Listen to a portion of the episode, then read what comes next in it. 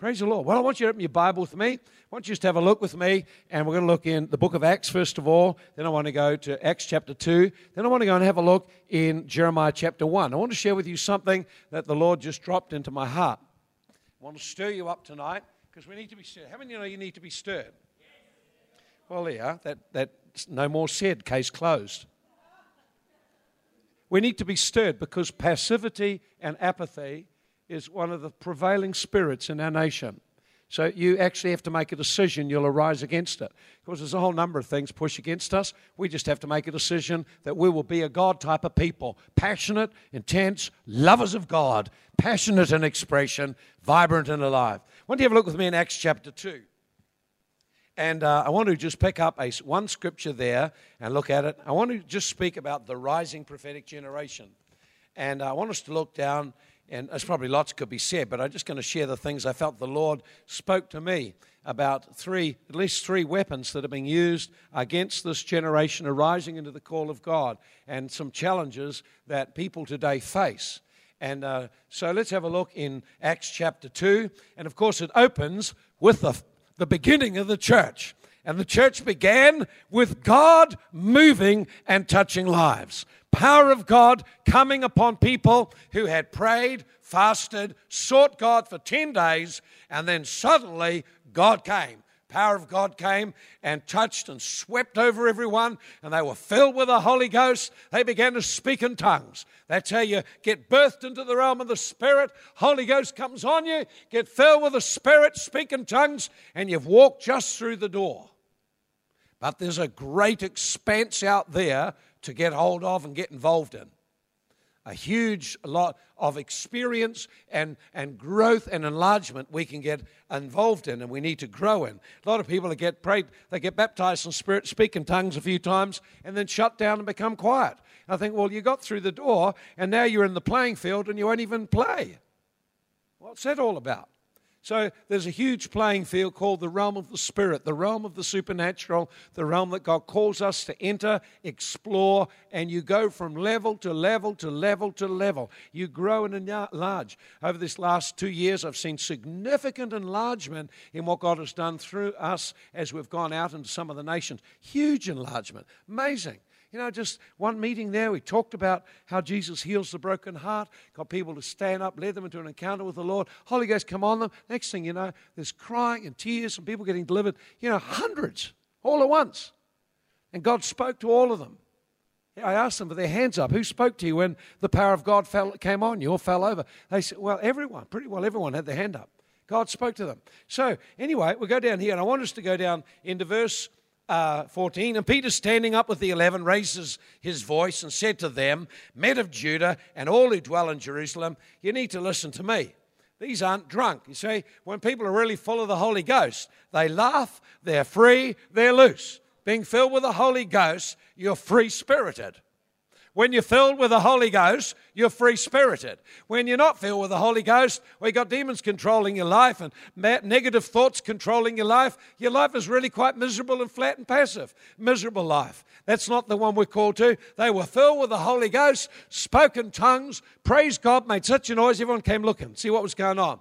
Peter said, These guys aren't drunk. They thought they were drunk people. And then what he said, This is that which is spoken by the prophet Joel. It'll come to pass in the last days, says God, I will pour out my spirit on all flesh. Your sons and daughters shall prophesy. Your young men shall see visions. Your old men shall dream dreams. And on my men servants and maid servants I'll pour out my spirit, and they will prophesy. And I will show wonders in heaven above and signs in the earth beneath. Let's just stop there. Now, you notice what the Bible tells us. He's talking here about the last days, which began on the day of Pentecost, and we're still in them, and it gets better as you go. And the Bible says that in the last days, God will pour His Spirit out, and you notice that everyone is included in that sons and daughters, young men, old men, everyone is included in the supernatural realm.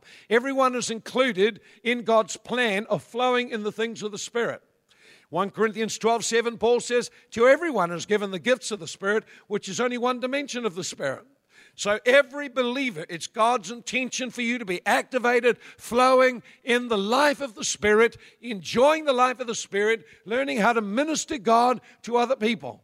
That's God's plan. That's God's heart. That's God's intention. Now, if God's intention, notice here, He said, I'll pour out my spirit on all flesh. So this is a vast outpouring of God which causes people to begin to flow prophetically.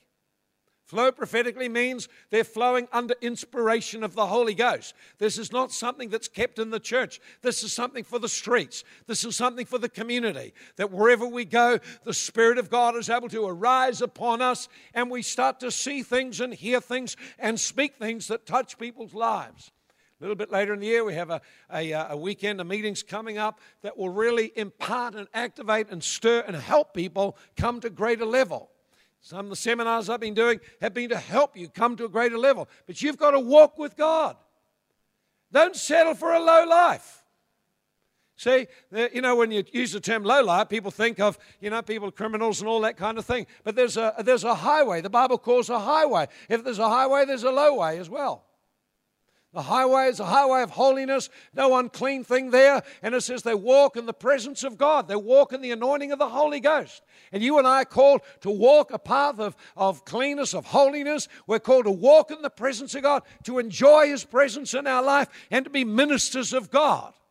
God's heart is that His people be prophetic that they carry dimensions of the Spirit. The prophetic dimensions bring a current word, bring people near to God. And so we see here this is the heart of God. It's God's intention. Miracles, signs, wonders, every person, every believer starting to engage in the work of God. Wonderful. It's not for just in a church meeting, in a small group meeting. This is for wherever you are, the presence of God working through you to touch people. You have to see that. God's desire is that we be prophetic in our nature, in our flow, in our activity, and in what we do. That we are continually hearing what God is saying and doing, and we're working with Him. And that's not just to be kept, it's to be spread, to flow out to others. Now, I want to go and have a look in the book of Jeremiah, and I want to just pick up in the, some a few verses there of Jeremiah. I want to pick up just a few aspects of this rising prophetic generation. Now, there's a lot more than I can share tonight, but we'll just start tonight and see what happens. Verse, it says, and these are the words, verse 1 the words of Jeremiah the son of Hilkiah, of the priests of who were in Ananoth, Anathoth, what's a hard name? Anathoth, in the land of Benjamin, to whom the word of the Lord came in the days of Josiah, the son of Amon, king of Judah, in the 13th year of his reign. Also came, came in the days of Je- Jehoiakim, the son of Josiah, king of Judah, till the end of the 11th year. Now, let's just start there. What you, this gives us the setting of what he faced. Now, when you look, of course, you just see, well, there's Jeremiah. We know Jeremiah the prophet. What you've got to see is that this Jeremiah must have been a, a young man. We know because he says, I'm just a youth. So he was either in his teenage or, or young, very young 20s when God appointed him a prophet to nations. He was a young man. And not only that, he was birthed in a time, it says, under, the, under uh, Josiah. Now, Josiah was a man who was called by God. He was his destiny was prophesied by God hundreds of years before that a man named Josiah would arise. And Josiah was an apostolic reformer. Josiah was a man who was sent by God. He was a man sent to restructure, rebuild, to change the whole spiritual and social and financial and economic and political climate of his day. So Josiah was an apostolic reformer. And it's in the days of this apostolic reformer that Jeremiah is born, and he has to carry a prophetic ministry to the nation at that time to work alongside Josiah, to work in harmony with him, to bring about a change in the national climate, the whole culture, to bring a shift in the culture of the day. When you read the story of Josiah, Josiah was eight when he came up to the throne, and this is the 11th year. So Josiah the king is 21, and, and Jeremiah is virtually of a similar kind of age, late teens or early 20. So, there are, so you've got a king who's 21, and this king at 21 is turning the nation upside down. He's decided, I'm sick of idolatry. We're sick of witchcraft. We're sick of wizards. We're sick of all of these things. I have a destiny. It says of Josiah, he walked after his father David. Well, David wasn't his father, someone else was. His, his natural father was a great sinner, a backslidden man, an idol worshiper, uh, a Satanist, got involved in, in uh, sacrificing children. And yet Josiah made a decision in his generation, he would walk differently. That no matter what was in the culture, he would walk differently and change the culture. All over the world, God is speaking about shifting the culture, changing the climate, changing the nation, changing what is around us. And it requires the apostolic and the prophetic anointings flowing together to bring this about.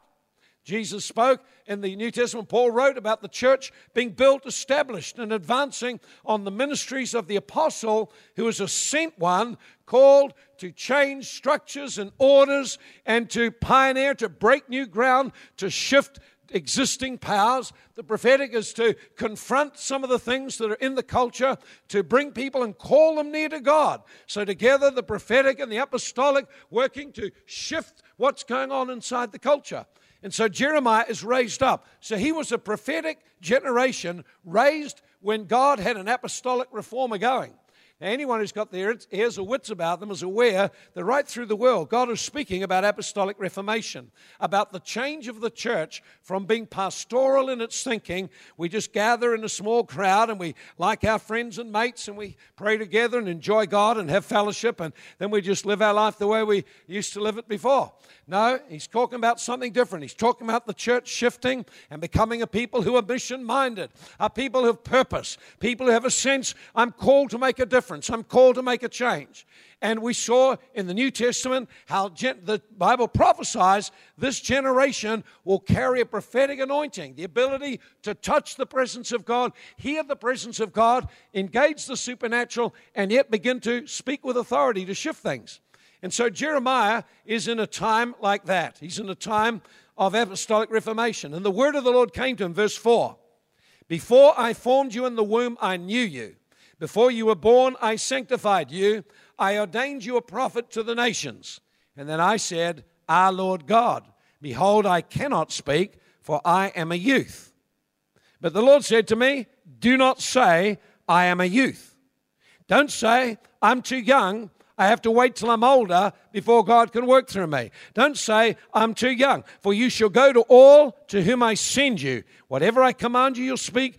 Do not be afraid of their faces, for I am with you to deliver you, says the Lord. Then the Lord put forth his hand, touched my mouth, and said, Behold, I put you my words in your mouth. See, I set you this day over nations and over kingdoms. To root out, pull down, destroy, and throw down. That's one aspect of it. Engaging the prophetic, uh, engaging the, the demonic dimension and tearing it down, and then bringing forth God's word, God's order, God's way. We'll just stop just there and just uh, start to pick up a few things. Now, you notice there, he says, I'm just a youth. He was a very, very young man. And God has spoken to him, said, Before you were born, before you were actually shaped in the womb, I knew you. And we understand when you look at scriptures like that. For example, in Josiah, hundreds of years before Josiah was born, God said, There's going to come a king who will arise called Josiah, and that altar he's going to tear down, and the bones of all these people who worshipped on it today, they're going to all be burned on there. So God sees you long before you were ever thought of by anyone. God knew you before you were ever formed. God knew you before you ever entered the world. God knew what century you'd be born into. He knew what nation you'd be born into, what, what uh, city you'd be born into, what kind of culture you'd be born into, what na- an ethnic nationality you'd be born into. He knew your family background. He knew everything about you, and He had a purpose for your life in this generation. Now notice it. So he says, Before I formed you in the womb, I knew you. Before you were born, I already, in my plan, had set you apart that you might be a prophet to nations. So God already has planned ahead of us turning up what we're going to be and what we're called to do. Our, our responsibility is to connect with God personally and begin to respond to the call of God and the purpose of God that He's called us to. He knows what He's called you to. Your role is to respond to it. Now, in this, generation that we're in right now, there are three major weapons that are arising against this generation, to destroy the generation so it cannot be prophetic and cannot actually come into the call of God in it. Three weapons that are being used, and this, these weapons used widespread. Here's the first one. First one's abortion. Abortion. Abortion. Well, all through the Western world and now right through into various other parts of the world, abortion is used as a weapon. Notice what God said before you were formed in the womb, I knew you. Now, abortion, it begins with a lie that this thing that's in the womb is not a person, it's just a thing. And no woman will have an abortion unless she first agrees with the lie. And I have found as we've ministered to people who've had abortions, uh, we had one lady there, she'd had nine. Unbelievable. Nine potential children. Nine people with a destiny.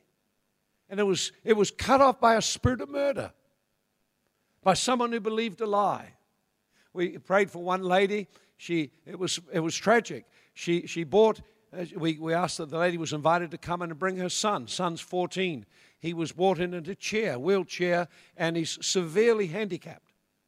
And we found out as we inquired a little bit that this lady had had a girl.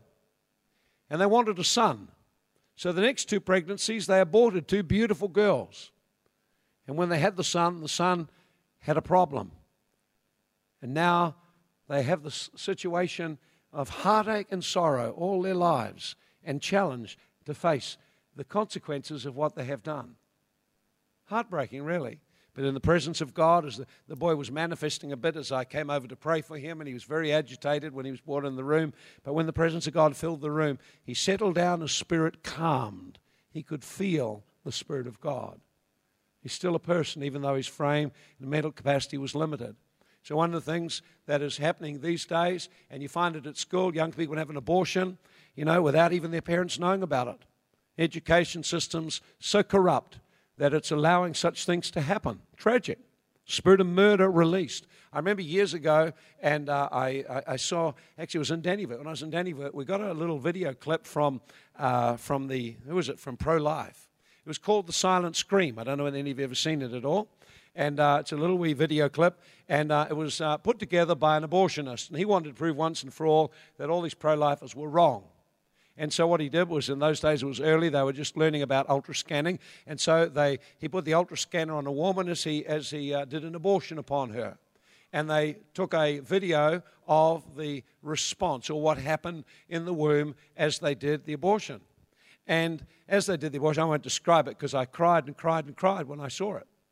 But the child knew what was happening and retreated to the far part of the womb, away from the threatening danger, and then opens its mouth in a scream that's silent and can't be heard before it died. See, so this is a spirit that's released into the last days, and it's a spirit that comes against this generation. It's coming to destroy an emerging prophetic generation. It's coming to destroy. You have to know where you stand on such issues and be willing to come alongside people, speak the truth, and help support them. I have seen people break down and weep and weep and weep when we ask them to listen to God and let God tell them what their child was that they destroyed. And the, the grief and, the, and the, the sudden breaking of the lies, people realized what had happened. And God said that was a son, that was a daughter. And so we need to know where we stand on that kind of deal. So that's one of the things. Another thing that's coming into, this na- into the nations and into the West, particularly into different parts of the world, is moral and family breakdown. It is a weapon that is being used to literally destroy a generation. Because when, it, when you, a, a stable family, a stable family is one of the greatest assets a nation can have. The assets of nation are a people. And when the people are stable and godly and walk upright, the nation becomes strong. Righteousness exalts a nation. Sin is a folly or foolishness to any people, it's a reproach. And so, uh, so you, you see here that to build a strong nation, you've got to build strong marriages and strong families. And you build them on the Word of God, you build them on the principles of the Word of God. So, if the foundations be taken away, what can the righteous do? If the foundations of a covenantal relationship, no sex before marriage, a covenantal relationship that lasts for life, and you work out your issues and your problems, if that is taken away, what are you left with? You're left with a moral and, and relational disaster. And you make no mistake about it that the breakdown, the moral breakdown, abandonment of biblical principles to live by, the abandonment of godly principles for marriage and family, the increase of permissiveness around sexual promiscuity and around lesbianism and homosexuality, all of these things, they lead to the decay and breakdown of a generation and the generation that God is wanting to bring forth and call forth and nurture in a stable family come forth into broken family life and have horrendous problems to get over, huge challenges to have to try and break through, that they don't repeat the same things. You come up in a good family. It's not that everything goes well. You still have your troubles, your challenges, and your difficulties, but you've got a stable environment. You've got moral values. You've got principles that can guide you and keep you steady in life. But when you haven't got that, what have you got to get you going forward? What have you got? You've actually got to repair the damage that was done. You need God's healing love and healing power, biblical principles. We need godly examples of men and women that will stand up for what's right and walk when what's right. And so there's a spirit comes again. It's a spirit of deception.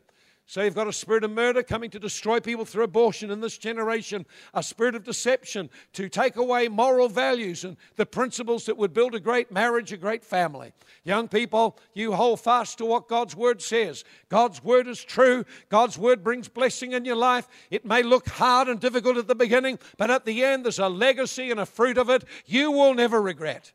The other way looks easy at the beginning, but I tell you, there's a hardship that no one ever shows you.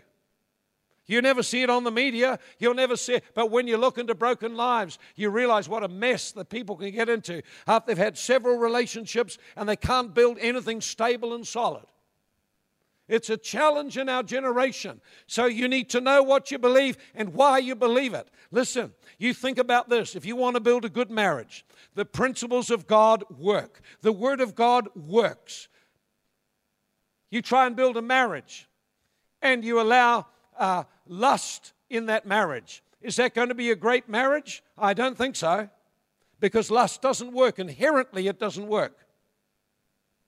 Even in leadership, national, interesting, dishonesty. You try and build a marriage with dishonesty, dishonesty doesn't work. Truth works, purity works. It works. It's good. It's how God designed it. It's a principle of the kingdom. It works. You don't have to be religious about it. You don't have to be Bible bashing about it. It just works. See? Purity. You, you imagine a person ravening with lust and they begin to have no boundaries about what they'll do with that lust. Their family's unsafe. It doesn't work. But purity works. Why would we embarrass to stand up when the things of God actually work? You need to have a great boldness that these things work. You think about what works. I tell you what works. The principles of God's word work. You think about building a great business. You've got to have a great and excellent spirit of service. You serve. Serving works. Serving helps build a good business. But laziness and poor quality service and selfishness doesn't build anything. Think about a marriage. You love and serve one another? Or is there lust and dishonesty and, and selfishness? You can't build it on selfishness, you build it on a serving heart. God's word works. Why would we be embarrassed about it? Why would we be silent about it when it works? It works. It's how God designed life to work. Lying doesn't work, honesty does. Come on, think about that. And so people need to be confident the things of God work. What the world does is it tries to shame you that you're somehow a religious freak and a nutter and that you're just some other kind of weird person or fundamental or whatever. Listen, it works. It works. The Word of God works. Don't be embarrassed about the Word of God. It actually works in life. People don't know how to make word work, life work. The Word of God works. When I ran my life without the Word of God, it didn't work. Once I started to change, I found things worked. We've got to be confident that God's ways work. And so, in a generation that's coming under a major attack by moral and family breakdown, you've got to go back into biblical principles how to build a marriage, how to build a family, and be unashamed because it works. And if you've got a great marriage and you've got a great family, you're a success without doing anything else. Think about that. Think about that. People can have all the money in the world, but if their character falls, if they can't hold a marriage and family together, what are they like? They're lacking something, they're missing something. Have a look in recently in, in, uh, in the government in, uh, in uh, England. Oh, that's been a great one. Just outright hypocrisy. These people who are in leadership roles in the nation, and there they are. They're milking the system and stealing money from the taxpayer. Even the highest one in the House, Speaker of the House, was found out. False claims for expenses. So what happens? Well, he said, Well, it's not much. Listen, it cost him his job. And that hasn't happened since the 1600s. Now, what you look, you, when you look at that, you've got to realize actually honesty works, dishonesty doesn't. They only, only get away with stuff for a season. Then it catches up, and then you're lost. These guys trying to pay back the money and cover up so they don't lose their reputation. What hypocrisy. Should never have taken it in the beginning, and now they found out they should step down. See, dishonesty doesn't work. And people don't want you to have a dishonest life. If you're going to lead people, then build a great life, a good moral life, and build a great family life. You develop credibility. Notice here's another one that's another weapon that's used against this rising generation is the area of electronic media. Electronic media is a great blessing, a wonderful invention, a wonderful, amazing thing, and yet in the midst of it, it's one of the major weapons to destroy a generation. Because if you have an issue of, uh, if, a, if a child survives an abortion, they usually suffer with spirits of murder and rejection around them. Got to get them delivered because they got to they're insecure. If a child grows up in a broken family background, they're looking for something to make them feel better. They just get set up to go into the electronic media. So they go in there and pornography and these games. They, they open doorways to demons, like we shared this morning. Spirits come in. Spirits of perversion comes in through the, through the doorway of pornography. A spirit of sorcery comes in through some of the games that young people play on the internet today. I've just been in Singapore and delivered hundreds of them from a spirit of sorcery. Here they are in Bible school, worshiping God, serving God, and yet they're engaging with a spirit of sorcery. How can you come forth to change a generation if there's so much of this kind of stuff going on in your life? Those are the things we're called to tear down and to build up godly foundations. So you have a generation today that faces a vast array of weapons coming against them. It needs prayerful people to stand up and be willing to speak into a younger generation and call them forth. Now, younger doesn't mean necessarily just young age, it means what the people God is birthing in this hour into his kingdom. They're all having to rise up. They take our place. They've got to carry the ministry of the Holy Ghost and the Word of God into the culture to change it. Okay, so there's a three way. I want you to have a look in here, some challenges that come.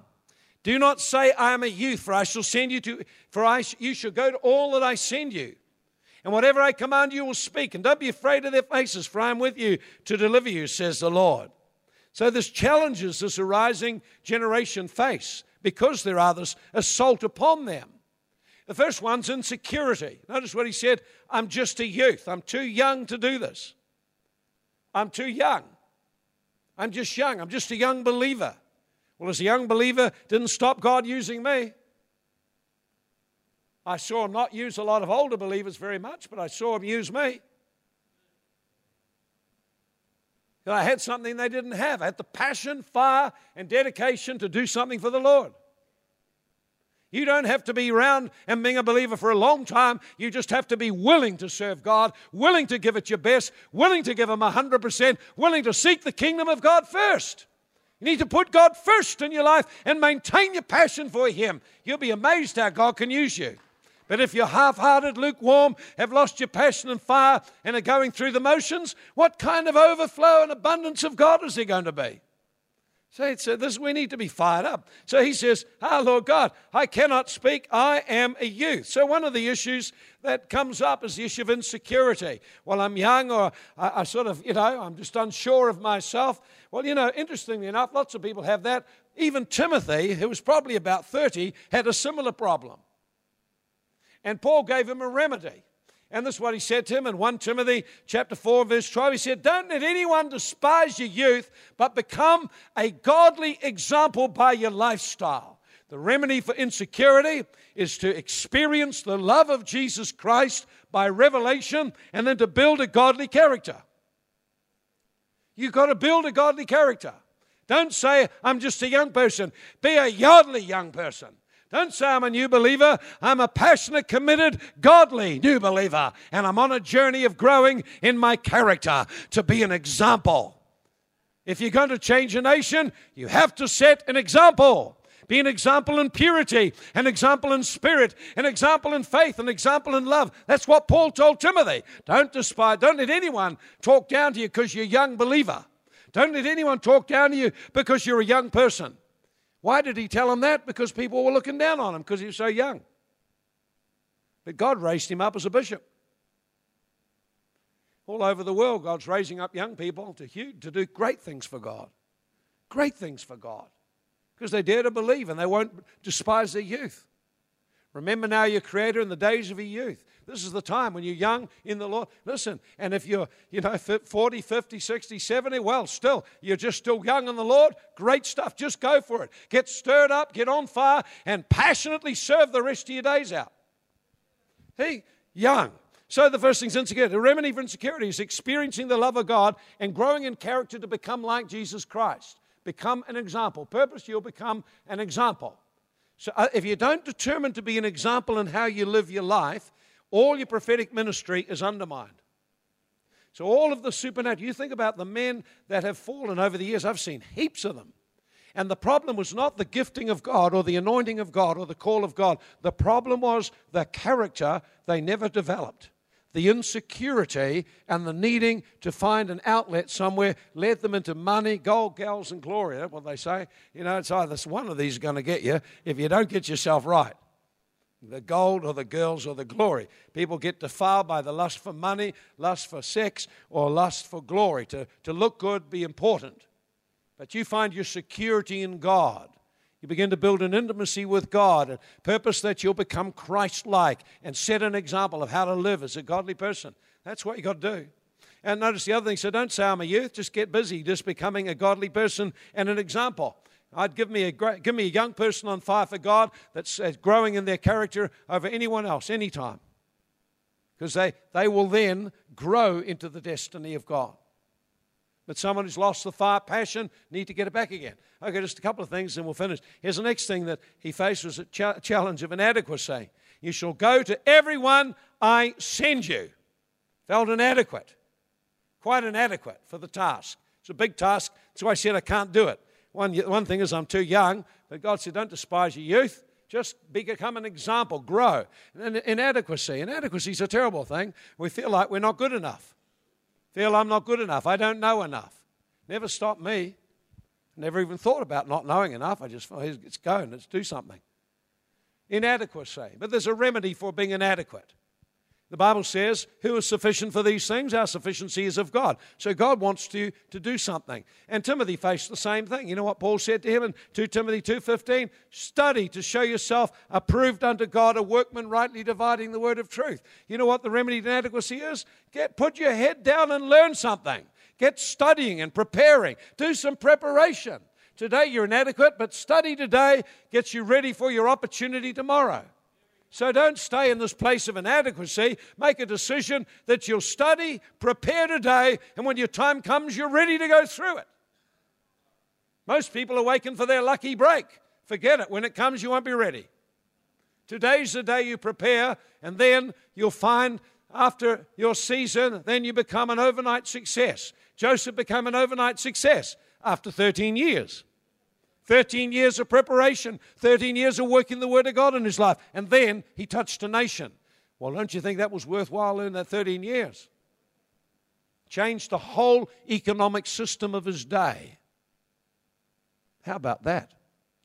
Revolutionized it, turned over the whole market economy, and he earned, you get this, he earned his unsaved boss mega millions. You see, we find that a bit of a hard one to take, don't we? See, Christians got a funny thing about God. But if you think what Joseph did, Joseph served an unsaved man. He was in Egypt. Egypt, we all know, speaks of the world or an unsaved realm. Unsaved. But you know, Joseph served in the world. He served in the marketplace. He served an unsaved man and made him the wealthiest man in the world in his day. By the time Joseph had finished managing the Pharaoh's business, the Pharaoh owned everything all the land of Egypt, all the cattle, all the houses, all the property, and all the money. He had it all. And did Joseph get blessed? Of course, he was a very wealthy man too. Some of it rubs off on the way when you bless others. What it's hard for Christians to believe is that God wants to use you to bless an unsaved person. Think about that in your workplace, in your school, to help them. To let them, because you are blessed by God, that they become blessed as well, because you're working for them. That's why I hate it when I hear people complain of how Christians perform at work. It just actually is a reproach on the name of the Lord. It's taking the Lord's name in vain because you say you're a Christian and yet you turn people off God. How can that be good for the kingdom of God? And why? It's all to do with what's in your character and how you go. And finally, the third thing is intimidation. He said, Don't be afraid of their faces. So clearly, he had an issue of insecurity. Don't say I'm a youth. And he said, I'll tell you. What I tell you, you're going to say. So notice he says, don't be afraid of their faces. So he was intimidated. Well, Paul, uh, Timothy had the same problem because Paul had to write to him. Uh, Paul, he said, Timothy, stir up the gift of God because God's not giving you a spirit of fear, but a spirit of power and love and a sound mind. So, the answer to fear and intimidation and feeling overwhelmed by it all is to stir the gift of God inside you till faith rises in you. Begin become bold. Break through the spirit of fear. What an amazing thing. So, this is what Jeremiah did. He had all of those things going for him. Then God touched him. He had the touch of God and he got revelation because God says, See, look at where I've set you, positioned you to operate. So, we need to see then we can overcome insecurity by an encounter with God, by building our character, become Christ like. We can overcome inadequacy by planning, studying, preparation, finding the Word of God so we've got something to speak.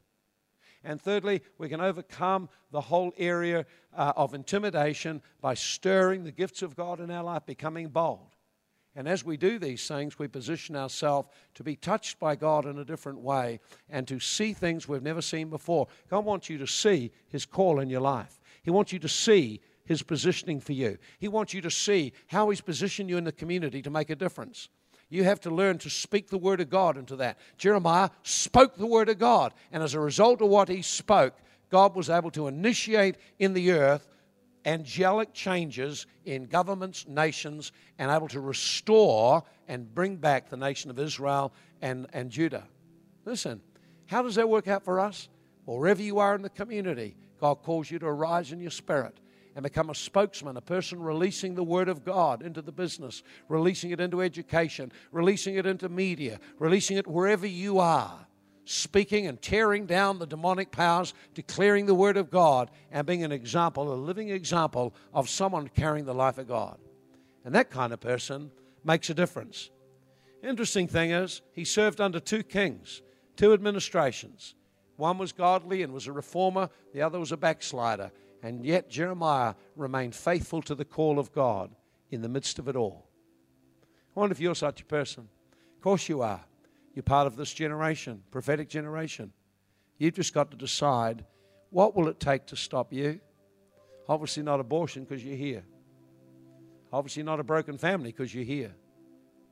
Obviously not some of the other things you are here, but whether they're hooked into you, I don't know. You've got to make a decision whether you'll arise and begin to build the kind of life that can make you the man God wants to use, the woman God wants to use. He's already written it in the heaven. In the 21st century, this person will be there in this place called New Zealand in the area of Hawke's Bay, and I have a work for them to do. It's your job to find the work, it's your job to do the preparation, it's your job to build intimacy and grow your character. It's your job to do the study and the preparation. It's your job to actually arise above intimidation. That's your responsibility.